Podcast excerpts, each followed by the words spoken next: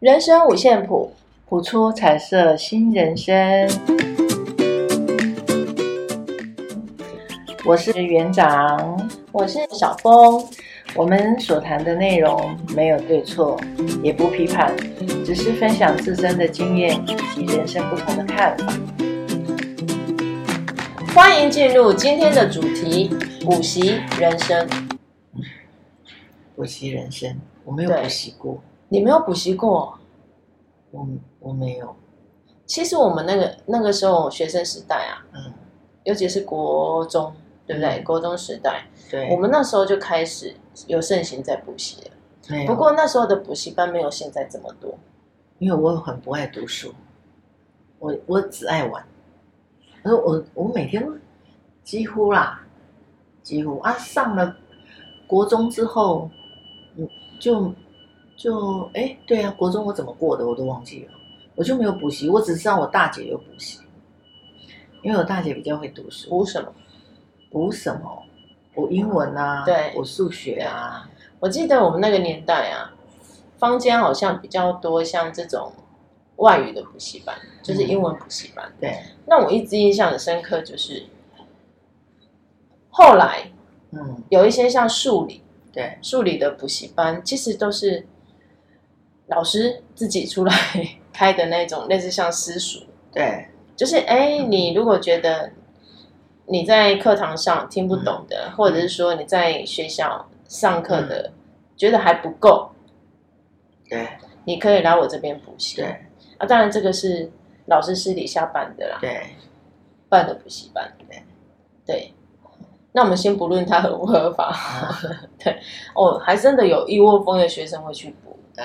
对，没错。我记得我们那个年代有一个理化老师长得特别帅。你是因为他帅所以去补？哎，有那么一点啊，不是啦，就觉得他讲话也蛮风趣的啊，就是上他的课。嗯，可是实际上自己真的当了老师之后，你会，嗯，我我们就会发现，嗯，现在的孩子啊，真的是比我们以前啊，嗯，辛苦百倍，真的，从早补到晚，真的，早上七点半就到学校嘛，嗯，对不对？然后就一直上课上课上到下午，加上加上那个辅导课好了，嗯、大概上到五点五点，嗯，五点下课，嗯，然后五点半他就必须准时到补习班报到，嗯，因为这样沿路一直上上上上上，我我记得，呃，有一次我去那个刚好反正就一个补习一个文理补习班缺老师，对，然后就我朋友就介绍说，你要不要去去跟他谈谈看这样子。嗯我就看到那时候几点，十点哦，还有学生在里面。哦，我就想说，哎，这些学生怎么还没下课啊？他说他们上到九点半。哦，就这样子哦，从五点半，然后到补习班，然后吃饭，然后考试，然后这样沿路一直上到九点半。然后九点半，如果你还有问题，可以留下来问。你看到这样十点才能回到家。其实二十年前就我就是这样吗？我在做幼稚园的时候，那个我们大班的小朋友就开始在补，补英文，补数学。真的，现在现在小哎有没有心算呢？有没有？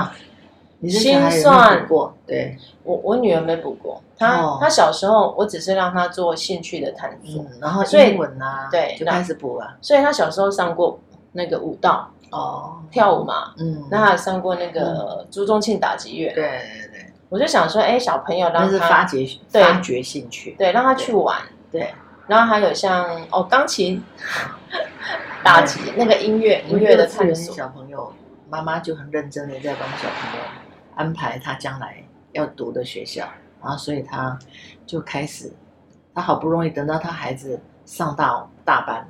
他说：“园长，那个礼拜几可不可以早点来接？”我说：“怎么了嘛？”他说：“他要去补什么什么什么。”我说：“他要去补，这么早就要补了？”他说：“对啊，不赶快补，来不及了，来不及。”对，什么样的东西来不及？来不及就输了，因为他觉得吵了，刚刚就输人家了啊。我说：“啊，这样很辛苦哎。”不会啦，不会啦，回家吃个饭，赶快就要回去。你看，辛苦吧？真的很辛苦。我说，我说说我我学生的例子好了，他真的就是从小幼稚园开始音乐，嗯，就钢琴嘛，嗯，然后日文，嗯，然后还有就是数学，嗯，啊，当然心酸这个一定有，嗯，他从小就开始补这些东西，对，然后一直到钢琴，老师说补到国小，嗯，因为要升学了嘛，嗯，所以才才终止，对，然后但是也并没有。减少他对还有补其他的又出现对，然后理化对，然后理化，然后就这样子。他每天呃星期一到星期天每天都在补习，对，好可怜啊！我说啊，那你自己读书的时间呢？嗯，就只有礼拜天下午。真的，我们以前在安亲班的时候，有一个小男生哦，他其实蛮可爱的。然后他安亲班从一年级就来我们那里。然后升了三年级，三年级全天嘛。对。啊，开学没多久，他突然，他突然开始那一个月，每一天功课都没带，几乎一个礼拜有四天功课没带，然后功课都没写完。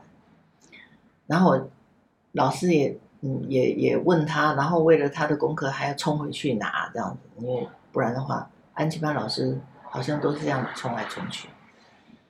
然后我就觉得。这个孩子一定有问题，我就请他说下来。他们说：“哦，园长要请你喝咖啡了。”我说：“不用担心，下来我问你一下。”我们两个聊天聊天这样。然后我就说，他一看到我就在那边很紧张。我说：“不用紧张。”我说你：“你不爱你你不像那种，嗯，会忘记把功课带回来的孩子。其实他是蛮有责任的小孩。”因为他从一年级来，我对他的了解，然后我就说好，那我们现在安静一下好了。你觉得你现在看到我很紧张，对不对？他说对。我说哪里最紧张？他说心跳好快。我说好，那就摸着你的心脏，感觉一下，感觉一下你的心跳。他说好紧张。我说没关系。那你觉得那个那个心要告诉你什么？他他就哭了，他就哭了。我说怎么了？你说说看。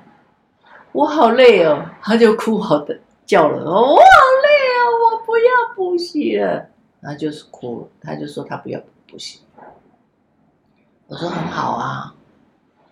哎呀，我说那很好，好，那慢慢的深呼吸，我就引导他呼吸，吐气，吸气，吐气，好。好了吗？有没有好一点？他说有，然后我说好，那就手拿下来。我说那你不要补什么？他说他每天都在补习，他不想补习。我说好，那我就问他补什么？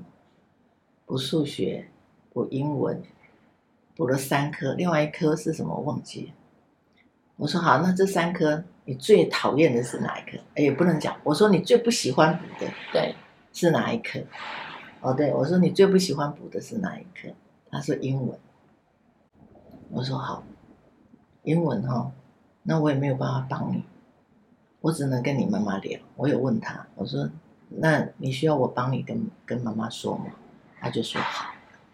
我说好，那我帮你妈，我帮你跟妈妈讲，然后你再回去跟妈妈讨论，他就好，他就安心。然后妈妈来，我就跟他妈妈讲。然后从此这个小孩子就恢复到他原来的正常样子。有时候在这样的一个过程当中啊，我我们看到形形色色的家长嘛，跟、嗯、呃小朋友的那种状态，嗯、有时候我都在思考，到底焦虑的是父母，还是焦虑的是小孩？父母啊，小孩不焦虑啊。对，你看我们我们一路上啊，也不是只有。呃，在呃学龄期间的小朋友在补习，啊、你看我们大朋友是啊，也都在补习，是啊。为什么要对于人生这么焦虑？社会的环境，然后竞争以来竞争都这样啊。前阵子不是有个韩国很红的韩剧叫做？什么，浪漫速成班。对，你看韩国补的，韩国其实韩国、日本、亚洲地区的这种补教，嗯，补教业业真的是非常的蓬勃发展，真的。对，不然怎么可能一个补习班老师可以收收入那么高的？对，像韩国人啊，其实他们的压力不会比我们小，哦。是没错。你看他们大学毕业、嗯、就开始还呃在大四的时候，嗯、大三大四他们就准备要求职。嗯、对。那只要他们在毕业前没有被录取到所谓大公司，大公司就是一些比较像三星啊、嗯、LG 这些大公司，进去里面任职的话，对。他们就是都非常焦虑，他们就觉得人生对没有希望，没有希望。所以你看他们他们的补教界，我看是比我们有过之而无不及吧？真的很吓人哎、欸！然后连连小朋友在学校上课，嗯、对不对？然后，高中生在学校上课，父母亲要帮他们去排队画位。对对，那后来不是改了吗？像我们不是改了什么课纲啊，什么五项六项，一零八课纲是。对，然后补的更厉害。音音乐还要补哎，还有人去补音乐，你知道为什么？嗯，为什么这种焦虑感更更严重？为什么？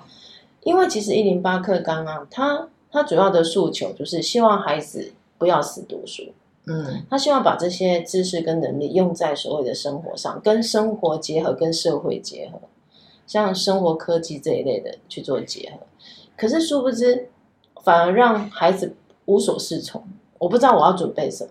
让家长，然后我我念那么多书，有时候考出来是不尽人意啊，所以我才会跟学生分享，你不要只读死书，读死哎，读死书，你应该要多看看外外面的世界，去听听看看新吃饭的时候听看看新闻，嗯，或是看看一些社论，嗯，看看一些现在社会发生什么事情，嗯，有什么样的话题是大家都在讨论的，是最热门的。他们其实都要去顾及到，可是这对学生来讲，有时候家长太忙了，对，没有办法带他出去，是，然后只好在家，然后在家就养成，你看两岁一一岁多小孩就会滑手机，上网，一只手多会滑啊，然后就变成宅男了，小小年纪就变宅男哎，哦，我有朋友他儿子，呃，国小就不爱出门了。就在家划手机，他宁愿在家划手机，啊，他妈妈千方百计，又骗他出门去玩，然后出去玩，啊，一下下，然后又进去住的地方开始滑，那我心想，然后两个父，两个母子就开始征战，那你既然要带他出来玩，你手机还有那个平板都不要带嘛，对吧？你应该是不要带出来平板，尤其平板。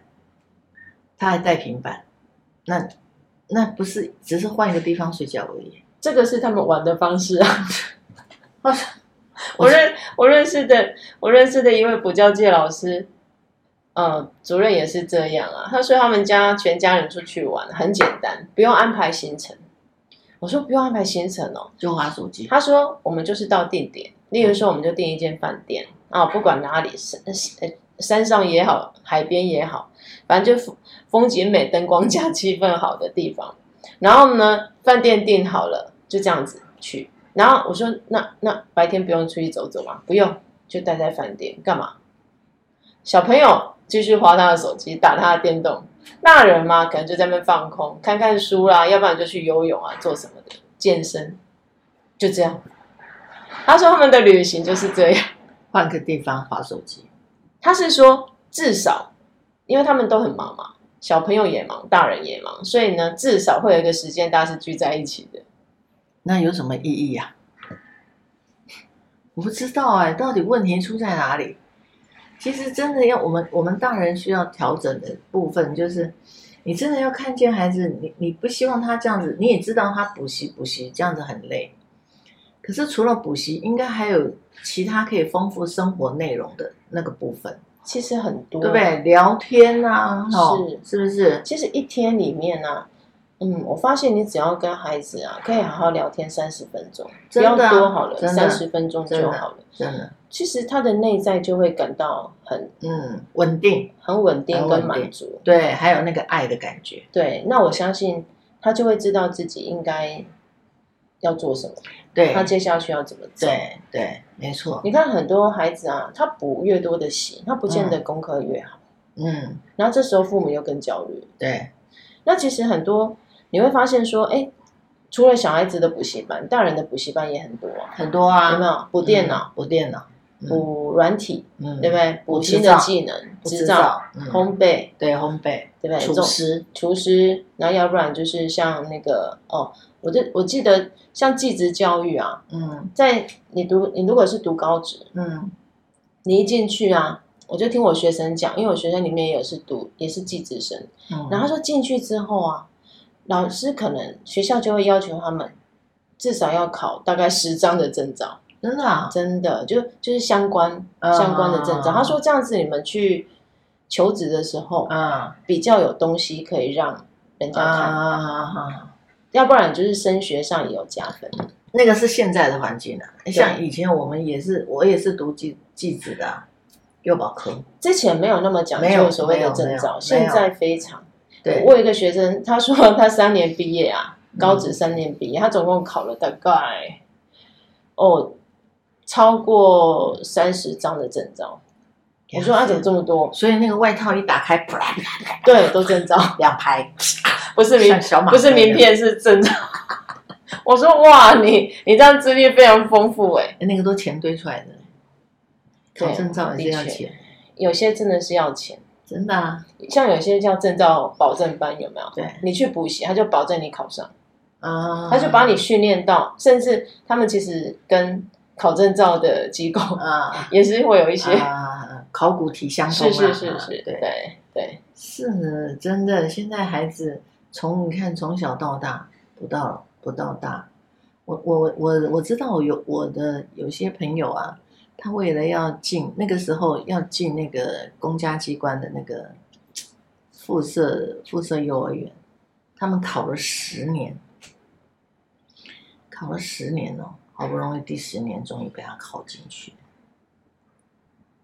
考到那个附设幼儿园的那个老师，就是那个我们有一个名师，就是想要去做一个铁饭碗，对吧？稳定啊，要拿到那个稳定，对，对啊，只要不要出什么大事，对啊，人家就没办法把你那个 fire 掉。可是。在那个稳定之后呢，其实我觉得学习是一辈子的事，不一定只是单单向看那个眼前的目标。有时候在那追求，在那追求的背后的含义，其实就是隐藏着焦虑跟不安全感。对，我曾经听到，呃，看到一篇文章，他说我们常常告诉自己要爱自己嘛，嗯，对不对？现在就是。往内心探求的一个时代开始来临了。对，那很多人都会告诉自己说：“哎，对，我要爱自己，我要对自己好一点。”怎么好？怎么好？对，就是怎么爱。对，然后他就开始去安排自己，哎，礼拜几要去上什么课？礼拜六、礼拜天要去听什么讲习？啊，他就把自己的时间也是排满满满。嗯，但重点在于说，为什么你要做这些事？嗯，这样的一个背后啊，是不是在？其实也是在告诉你，你就是不够嘛，你的专业不足嘛，你你觉得自己不足啊？可是也有时候也不能这样讲，因为，可能有的时候是他的兴趣，也许也许这兴趣使然，所以他想要去学这个东西。对，也许哦，学那个东西是对啊，就像我一样啊，我学催眠，学这些心灵成长的课程，也是这近一二十年的事啊。就是人生走到那个部分，那个那个地方好了，人人生走到一个阶段，不是说那个地方，人生走到一个阶段，你可能会想要想要的东西，想要认识自己，然后如何认识自己？那最快的方式就是去上一些课。可是上一些课，房间很多很多这种课，你要你要去精心挑选，有的上这种课非常贵。像 NLP 这样子一阶上下来，没有三四万跑不掉哎，那么贵？没有哎，有的有的也可以很便宜哎，像买阿德老师的书就很便宜，就可以通通都学到。这还是真的，我觉得还是要帮他推广一下。真的啊，用 NLP 改写你的每一天，其实非常简单。其实我也觉得，并不是上课不好。而是说，你去上课的一个动机是什么？对，所以我们常常要在内在问自己：你上这个课，它可以让你得到什么？我们讲的正向意图，我们人任何一个一个反向思考的部分，它都会有一个正向意图。我悲伤，当我完完全全感受到这个悲伤的时候，这个悲伤会为我带来什么？你就一直问自己，一直问自己，一直问自己，它一定会有内在深处，一定会有一个正向的意图啊！我要的是安全，我要的是信心，我要的是勇敢。好，那这个勇敢什么时候曾经出现过？那当然要进入另外一个阶段。对，所以我我们要要告诉自己的是，我做这件事的背后意图，不不可能是害人吧？不会，我不会，我不会说我我要去害人家，所以我要得到很多财财产，不是，不是啊，去抢抢抢银行的，他的正向意图是什么？他希望有钱，可是他瞬间有钱，对，可是他用错方法，是对吧？对呀，所以我们要自己知道我们到底要的是什么，这个才是最重要的。你的正向意图是什么？什么可以为你带来你快乐也好，幸福也好，是，对不对？你的正向意图不可能是悲伤的。正向意图，什么叫正向意图？正向意图就是它有一定的原因。就像我刚刚讲的，原来我这么悲观，我这么生气，我这么负向，我只是想要得到别人的关爱。我的脾气这么坏，我对人这么凶。我对人这么坏，等等等，原来我只是少了一个爱，我不知道怎么爱人，我这我不知道怎么去付出，嗯，所以我用最愚蠢的方式去面对这些，去探索了。可是当我知道了之后，我真正想要的东西，回归到本本身这这个部分嘛，内在这个部分，啊，我们都有一个内在小孩。他真正想要的是什么？对对，所以园长你讲的重点了。真正想要的是什么？不管你考你补多少习，不管从小到大，因为小我们没有办法做自我的安排，都是大人。那大人你要想，我我让孩子这样一路上补补补补，是满足到他还是满足到我？满足到我的内在那个那一份空虚吗？那一种不确定性，还是我希望他完成我曾经年轻有过的梦想，是，对不对？都会这样啊。所以很多孩子啊，我发现他补习的越多，他对于他的人生越茫然。是啊，他不知道他不知道为什么要补啊。对，他只知道他就是要考好，对，他就是要拿出好成绩，对，不让爸爸妈妈失望，是，然后不让爸爸妈妈对他的能力。感到失望是，可是所以你问他，哎，你将来想做什么？你最最喜欢做什么？嗯、他其实不知道，说不出个所以然的。是啊，真的、啊，一直到大学，现在很多大学的孩子也不知道他要干嘛，不是吗？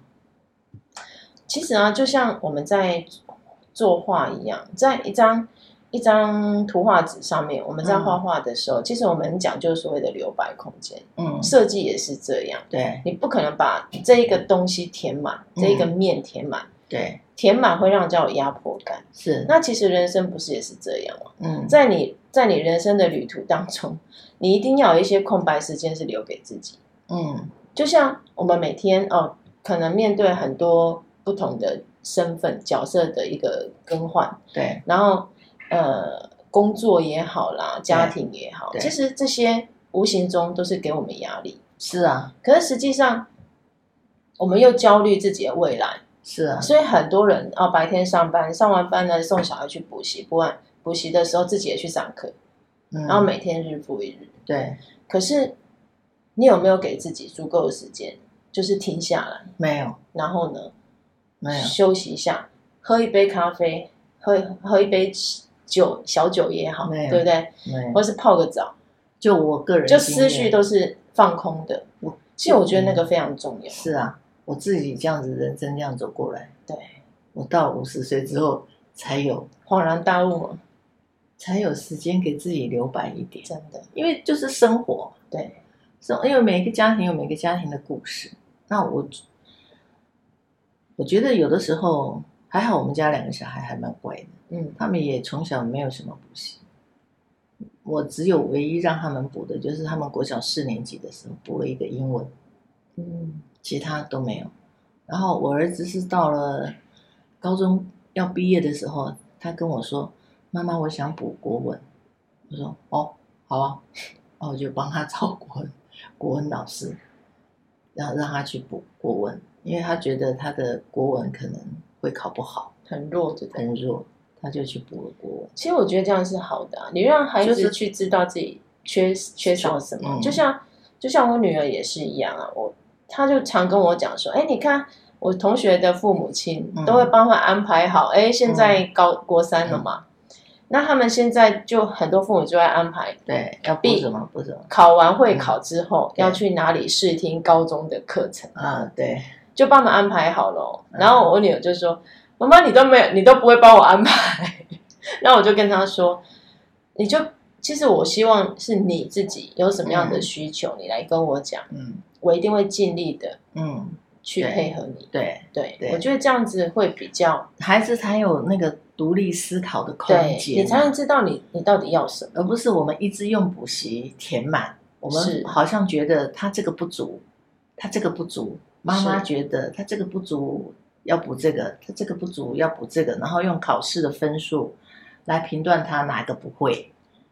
对，很多很多我不知道，因为有些家长给我的回馈大概就是这样。我说不需要补到这样。其实我我最近也遇到一个很矛盾的家长，他、嗯、他就是让孩子从小就是也是这样一一路上就补上来这样子。嗯。那最近他就跟我说，他不想再让他补了。我就我他，因为他讲了他孩子的状况，他是说他完全就是靠补习了，嗯，老师家教老师也好，补习班也好，在帮他复习功课。对，他说他回家就不看书，嗯，就在看电视或玩，就耍废啊。对，然后他的功课就是靠老师帮他在复习，他觉得他觉得这样子他自己没有任何意义，那个嗯 责任，对，他会觉得说。他没有任何责任，他他妈妈就会觉得说，那我我根本就是要请一个陪读的老师来陪你念书而已啊，那你自己都不会安排时间，是啊。可是实际上，我有时候会会思考，其实这样的一个习惯，其实也是父母亲养成的，是啊，没错。因为你从小让他很依赖补习这件事情。对，不过回头想一下，能够从小补到大的，家里没有一点还不洗的，那都是钱呢。其实是没错，但是。撇开钱不管，我觉得去探求那种孩子真正的需求，应该会更重要一点。当然，对他内在的一个满足。是啊，满足点是什么？对啊，没错。所以我们要听听他们他们想要说的话。在家长看到小孩子慢慢长大的那个过程当中啊，其实学习跟小孩子讲话很重要。对，还有陪伴，真的还有陪伴。听他说，不要否决他。啊，你唔知啦，嗯，你唔捌啦。家长常常会这样，你就去去学就对了，为你好。啊，这个你不行，你要补哦，你要补了。还有啊，就是我我们常常也会听到啊，就是哦，我们也是这样走过来的，那你为什么不行？真的啊。有时候大人也会这样子跟小孩讲啊，我们都这样走过啊，你现在你要不然就是我们以前比你更辛苦，对，没错。啊，你现在过得这么这么舒适，啊，怎么书都还读不好？书现在不是读书好不好的年代了，AI 都出来了，对不对？现在年代要转换一下思思维啦，对，现在要要。懂得跟人家沟通啊！现在孩子很多不会沟通，不会说话。对，其实我觉得不会跟人家互动，糟糕了。这样的一个成长过程当中啊，其实多给彼此一些空间，反而是会比较好的时间跟空间，也就是那个留白的留白的那个时刻。还有一点，家长要相信你的小孩，对，真的。他有自己的能力跟方法啊，真的，就像我刚分享那个孩子啊，其实他非常有他自己的独立思考、判断能力。是啊，他有时候常常会，哎，为什么这一题要这样子解？对啊，为什么？所以其实他是一个非常非常有自己想法的孩子，对，所以不要去扼杀他。对，所以我们在跟孩子沟通之前，我们要先看到孩子他愿意改过的那个部分，调整的部分，很很好哦。妈妈有看到你的努力，不错哦，你做的很好，哇，有进步哎，再认真一点点更好，不是吗？我们常常习惯我好棒好棒，我们那个年代常常那个家长就说 好棒哦，所以每一个小孩出来都好棒啊。你跟他讲什么，他已经很棒啊，你跟他讲什么，他怎么听得进去？所以我现在都跟家长讲，不要再讲好棒。哦，差一点点哦，哦，你会做哇，我都不知道你会做哎。像我们那个大班的两岁多的小孩子。拿个抹布擦桌子，擦的烂，擦的不好的也都哇，你会擦哦，奶奶都不知道你会擦桌子。哦，在我面前多认真擦啊，哇，好好哦，哇，不错，这里这里这里这里没擦到，赶快又去擦这边，就是让孩子，你你就看到他的那个愿意付出的那个部分，而不要制止他。我们常常会觉得小孩做不好，就给他制止，就给他制止。当我们习惯性制止，然后有一天你又要叫他做的时候，他已经不要做了，然后你又埋怨他什么都不做，因为从小你就制止他，因为你你你怕他做不好啊，所以你来做，因为他做完你还要再做一次，他本来就是这样，因为他就是学习的过程嘛，对不对？那从小就要看见他的好。相信他做得到，然后留一些自主性给他们，是让你自己去。对，不要慢慢长大了之后在那边补习补习补习，真的就是补习人生。补到最后，孩子当然不是每一个孩子都没有自己想法，还是有，还是有孩子他有自己的想法，他想要干嘛干嘛干嘛，他勇于表达他自己，勇于跟妈妈说 no，对不对？当然，这个过程沟通的过程会有冲突，可是都没有关系啊。只要孩子愿意说出真实话，都很好。啊，父母就是会有那个包容的心，先深呼吸几次，然后想一想孩子说的对不对？对啊，如果他说的对，你就让他去试试看，有什么关系？嗯，不是吗？总有一天他知道，他这样做是不对的，你就要让他试试看啊。他还那么小，让他去摸索跟探索。对啊，就让他去摸。这个过程，不要到了四十多岁、五十岁了，像我们这个年纪了，那你就真的担心了。真的，就就他就就像我我我我听过一个故事是，是他妈妈已经八十多岁了，然后他的儿子四十多岁，每天跟妈妈拿两百块钱饭钱。然后突然有一天，他妈妈走了。过没多久，那个儿子也走了。我觉得人生就有的时候很奇怪。那你看到这样的一个背后，然后你去去好奇，他这个儿子怎么会变成这样？啊，就是家长从小宠的，因为就这一个好生依赖一个儿子，对，舍不得他做这个做那个。最后也也有去工作，我知道那个那个他的儿子也有工作过，可是都不长久。所以不要不要让你的孩子将来面临这样子一个生活。对啊，不管补习不补习，补习当然有补习的好，不补习也有补不补习的好。最重要就是从小养成听他说话，陪他说话。是。两个人一起好好讲话，是。找到那个真正的正向意图是什么？对，还有相信他身上会长出翅膀，真的，他一定有他的能力解决他自己面临的问题，好不好？对，嘿，我们在这里祝福每一个小朋友，祝福每一个成人，祝福每一个家庭幸福。幸福美满。对，来，今天你抽一张，随便抽，我抽一张吗？随便抽，好。好就这一张喽。哦哦，蒲公英。哦，是吗？停止抱怨。对。持续停留在使你觉得被冒犯或困扰的能量上，只会削弱你的精神。抱怨它并不会有太大的改变。你需要积极主动，关上荧幕，转换你的社交圈，迁移至其他地方，甚至如果有必要，收拾行囊离开那儿，起而行吧。停止总是为自己的问题而怪罪别人的习惯。无论在任何情况之下，问问自己，有哪一件事情是我能做的，而它将有助于改善现况吗？等待那个你觉得妥当的答案出现，然后执行它。也许下一步并不容易，可能需要一些时间和努力，但是不管答案是什么，迈向解决方案的行动，远比卡在问题本身要来得积极得多。